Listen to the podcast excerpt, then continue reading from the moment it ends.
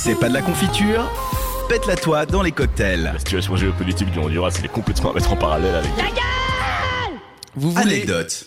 Oh là là, je prends trop d'avance Ouais, moi ce ouais, soir. non, je suis pressé un peu. Calme-toi.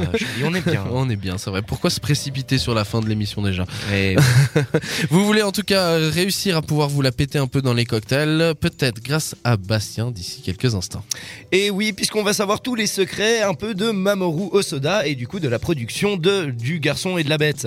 Donc la première chose qu'il faut savoir, c'est que Mamoru Osoda hein, est un homme qui aime prendre son temps, puisque du coup chacun de ses projets est toujours euh, fait avec euh, avec euh, soin et avec un, pas mal de précision.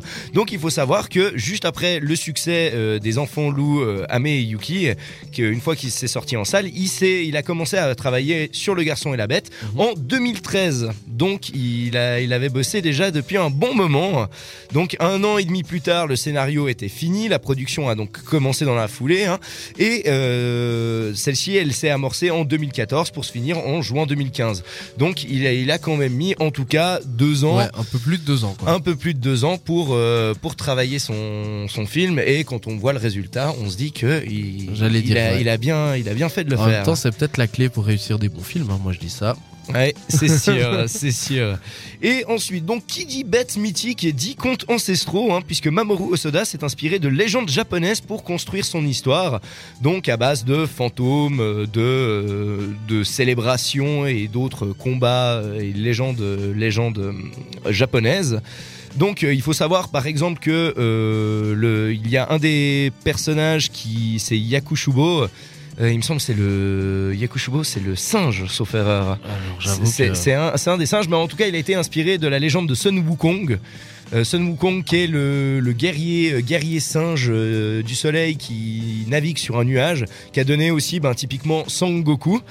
Euh, dans, dans le tout, tout ce qui est un peu on va dire euh, pop culture Sun- la légende de Sun Wukong du roi singe a inspiré. Et du coup ben Mamoru Osada s'en est aussi inspiré pour euh, pour certains de ses, de ses personnages Ensuite, ce qu'il faut savoir, c'est euh, après le succès de euh, Summer War et Mamoru, euh, enfin, pardon, après le succès de Summer War, il a décidé de fonder son propre studio d'animation, puisque justement avant il était chez Madhouse. Maintenant, il, est, il crée son studio, donc Shizu, avec Yuichi- Yuichiro Sato, qui, est, qui était son producteur en fait. Et euh, ce dernier, du coup, il confirme les motivations, ses motivations personnelles en disant que Osoda veut faire du garçon à la bête pour une jeune population afin que ceux-ci ben, se sentent compris et apprécient de euh, mieux vivre dans le contexte euh, actuel.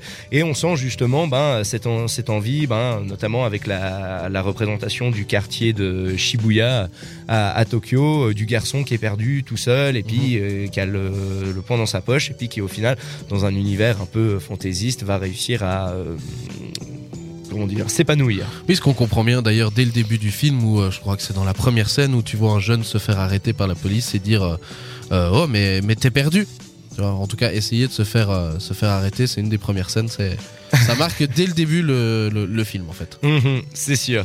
Ensuite, au monde des humains, il, s'oppose bien évidemment l'univers des bêtes, hein, euh, qui a un nom à coucher dehors aussi, le Junkotan ou un truc du style, je sais plus exactement.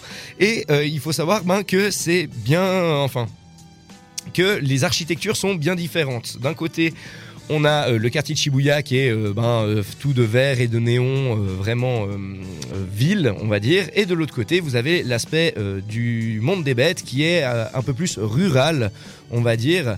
Euh, alors, c'est pas une opposition directe entre ville et campagne qui voulait absolument, qui voulait absolument montrer, mais c'était surtout de montrer euh, le côté festif justement du quartier de Shibuya euh, euh, avec l'aspect enfin euh, de tout ce qui est au quotidien et qui est un peu caché, ben euh, comme euh, sortir dans des bars, etc., ce genre de choses.